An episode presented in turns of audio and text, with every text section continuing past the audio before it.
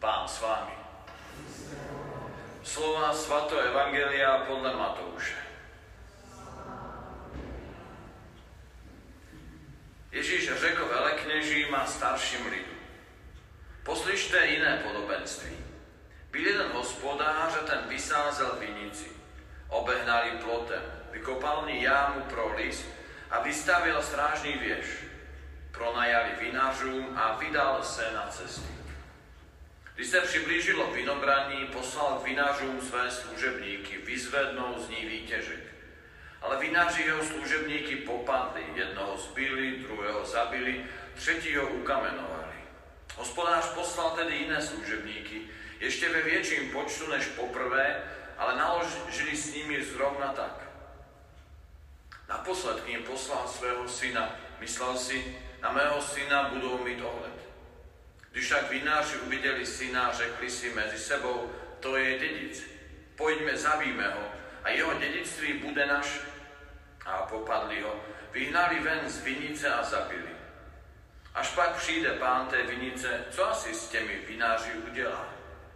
Odpověděli mu, krutě ty zlosiny zahubí a svou vinici pronajme jiným vinařům, kteří mu budou ve svůj čas odvádět výtěžek.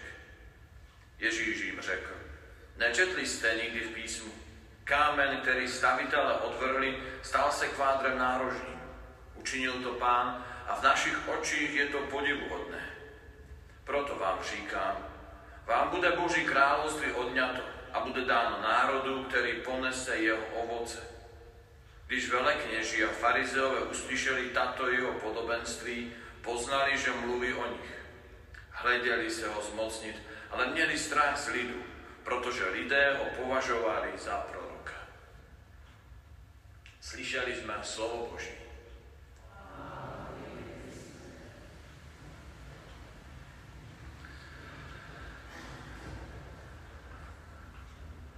Společně se v tomto postní dobu zamýšlíme nad církví. Poznáváme církev.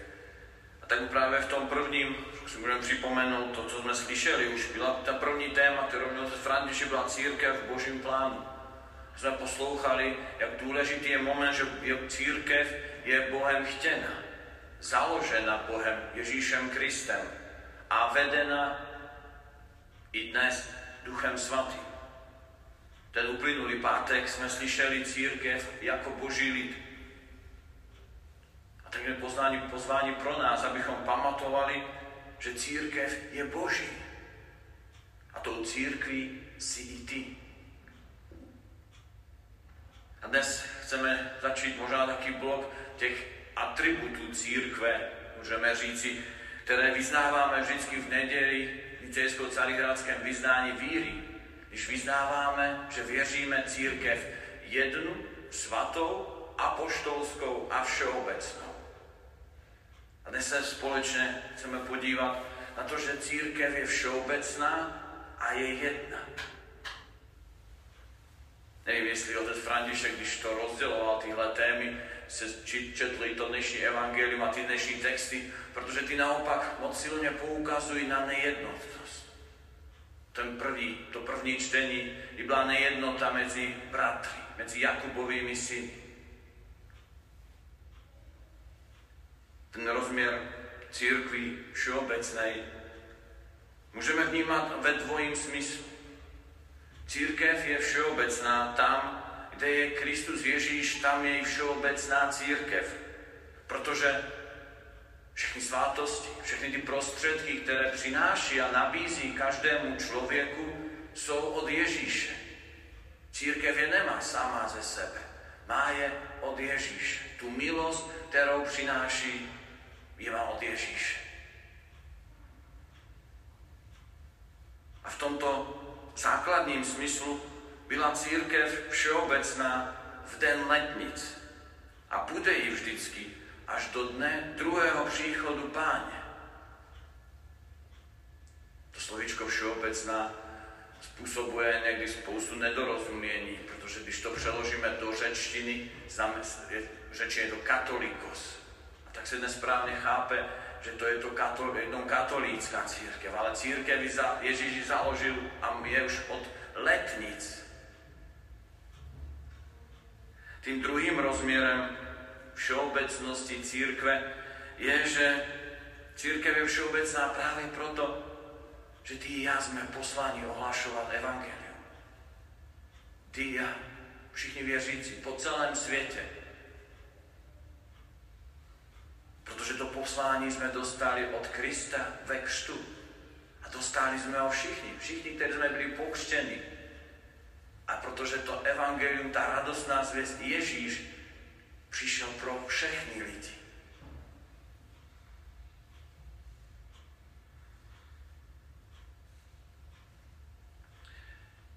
To byl možno právě ta první vlastnost, všeobecnost. A teď si spolu s vámi projít právě tu vlastnost je tím, že církev je jedna, že vytváří jednotu. Někdy se to nesprávně zapojuje, zamieňuje slovičkom jedno, že musí být ve všem jednaká. Nejakou uniformitou, rovnakostí. Někdy slyšíme ten názor, jako je v té farnosti, tam musí být v té, v té mojí farnosti, nebo jak bylo v té, tak tam musí být i tam, ale to není jednota. Potom je další význam a to je jedinost. Je to docela citlivá téma, protože vnímáme rozdelenost v církvi, že sú, existujú různé denominace, katolická, pravoslávní, evangelická, protestantská, mnohé další. A papež František moc hezky řekl na setkání charizmatických hnutí před pár lety, když použil, že navázal to, Ježíš má jenom jednu nevěstu. A řekl docela takové náročné slovo, možná trochu drsné, omlouvám se, jestli někoho dotkne, ale možná to spíš, ale lépe si to zapamatujeme, že církev Ježíš nebyl poligamista, že by měl více nevěst. Ani v tom duchovním významu. Ježíš má jenom jednu nevěstu a to je církev. Ano, církev bohužel, jako v minulosti, tak i v současnosti. Následkem lidské slabosti a hříchu prožívala a prožívá oddělování, které Kristovo tělo zraňuje. Kristovo tělo, který jsme církev, jak jsme slyšeli v prvním promluvě, je zraňováno právě naším hříchem a zraňováno naši rozdělování, oddělování se. Ale pořád je tu jedna církev. To, co každý z nás může, a dokonce použiju takovéto nepříjemné slovíčko, musí udělat pro Kristovo tělo, pro budování jednoty, je žít svoji víru co nejvíc. Právě zde, právě za těchto okolností. Být v jednotě s papežem. Společně slavení, slavení bohoslužby a čerpat z nich milosti. A také i čerpaný práve mimo svátostne, to sú práve liturgia, pobožnosti, spoločné modlitby, četba písma a mnohé ďalšie spôsoby. Mnozí totiž patří k tělu církve, ale nepatří k jeho srdci. Nechtějí patřit k jeho srdci, k její srdci, protože jim stačí nějaké oficiálne, možná splnění povinnosti, nebo jenom někde na papíri. Ale Bůh nás ve, abychom patřili k srdci církvy, k srdci Kristova těla. A tým druhým rozměrem, co musí každý z nás udělat a dělat neustále, je dobře znát svoji víru. V to, co věříme. My jste, a jestli je tady někdo jiný, tak tu svoji víru, tu svoji křesťanskou víru, ve které prožívá svůj život, dobře znát. A neustále se v tom poznání prohlubovat.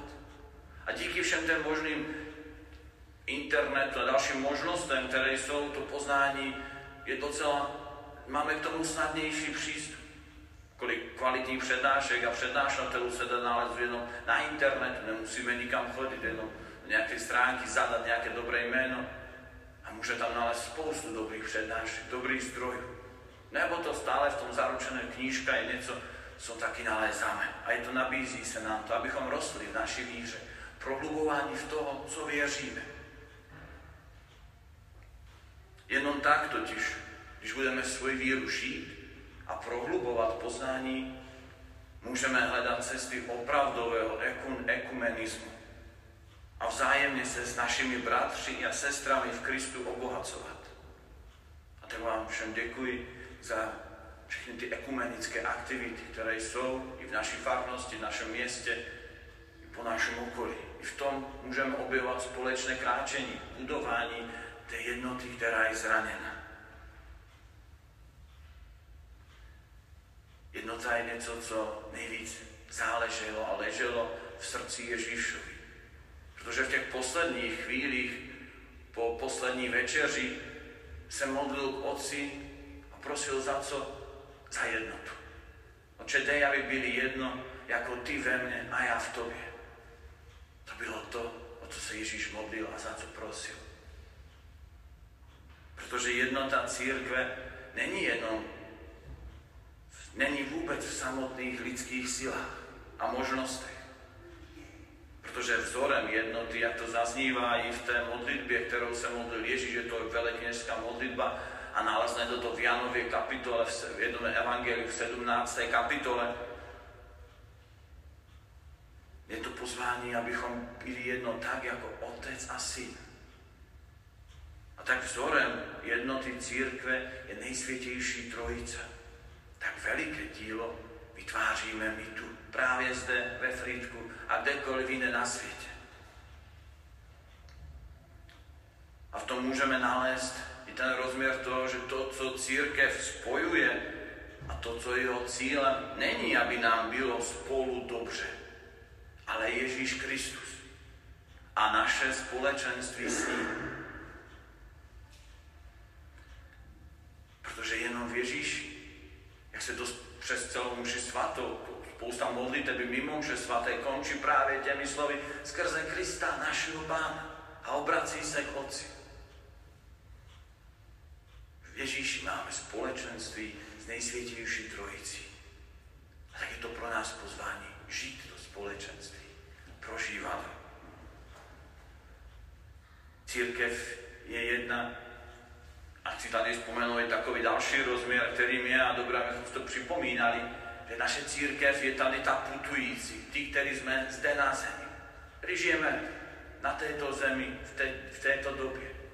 Ale součástí církvy je i církev trpící. A to jsou věřící, kteří jsou v očistci. Kteří trpí a připravují se na to, že budou po celou věčnost v plnosti přítomnosti Boha. A i s nimi můžeme vytvářet pouto právě tím, že se za ně modlíme. Ta modlitba za duše v očistci je něco krásného a důležitého. A další součást církve je církev oslavena. To jsou svatí v nebi. Nejen ti, kterých víme, které nazýváme a voláme svatými, ale všichni, kdo jsou v nebi. Jednota církve je někdy pro někoho i překvapivá, protože vnímáme, jak růz, různorodá je církev. Je ohromným zážitkem být účastný na liturgii řecko-katolické nebo pravoslávné, ačkoliv trvá docela dlouho a pro nás to jsme zvykli tak tu hodinku v kostele vydržet, to trvá někdy přes tři hodiny.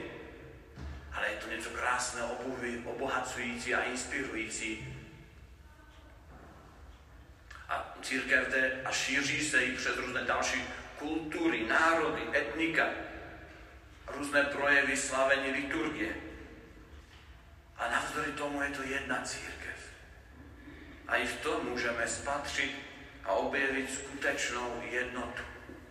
Té pestrosti, v té mnohorakosti, slavení, prožívání církve. Církev je jedna, vytváří jednotu i v trvání už přes 2000 let. Jedna církev. Toto se měnilo a možná se i bude v budoucnosti měnit. Jsou vnější formy, ale to podstatné zůstává. Církev je pořád jedna. A tím dalším, tak důležitým rozměrem je, že církev je mnoho, mnohotvárnosti. Jak tady kolem sebe sedíme, jedni vůči druhým, nejsme stejní. I, ve, I v službě církve se líšíme, každý máme jiné dary, které můžeme přinést a k tomu jsme je dostali, abychom se o ně dělili, abychom je dávali. Každý na tom svém místě, tam, kde jsme. A tím vytváříme jedno Kristovo tělo. Vytváříme církev. Je to pozvání pro každého z nás. Prožívat jednotu, budovat jednotu. Protože Jak som spomnel v úvodu, pamatujme, že církev je Boží. A tou církví si i ty. A tak poďme práve ako jedna církev práve zde slaviť Eucharistii. Zdroj Boží lásky. Zdroj síly budovať jednotu. Zdroj a vzor jednoty pro církev.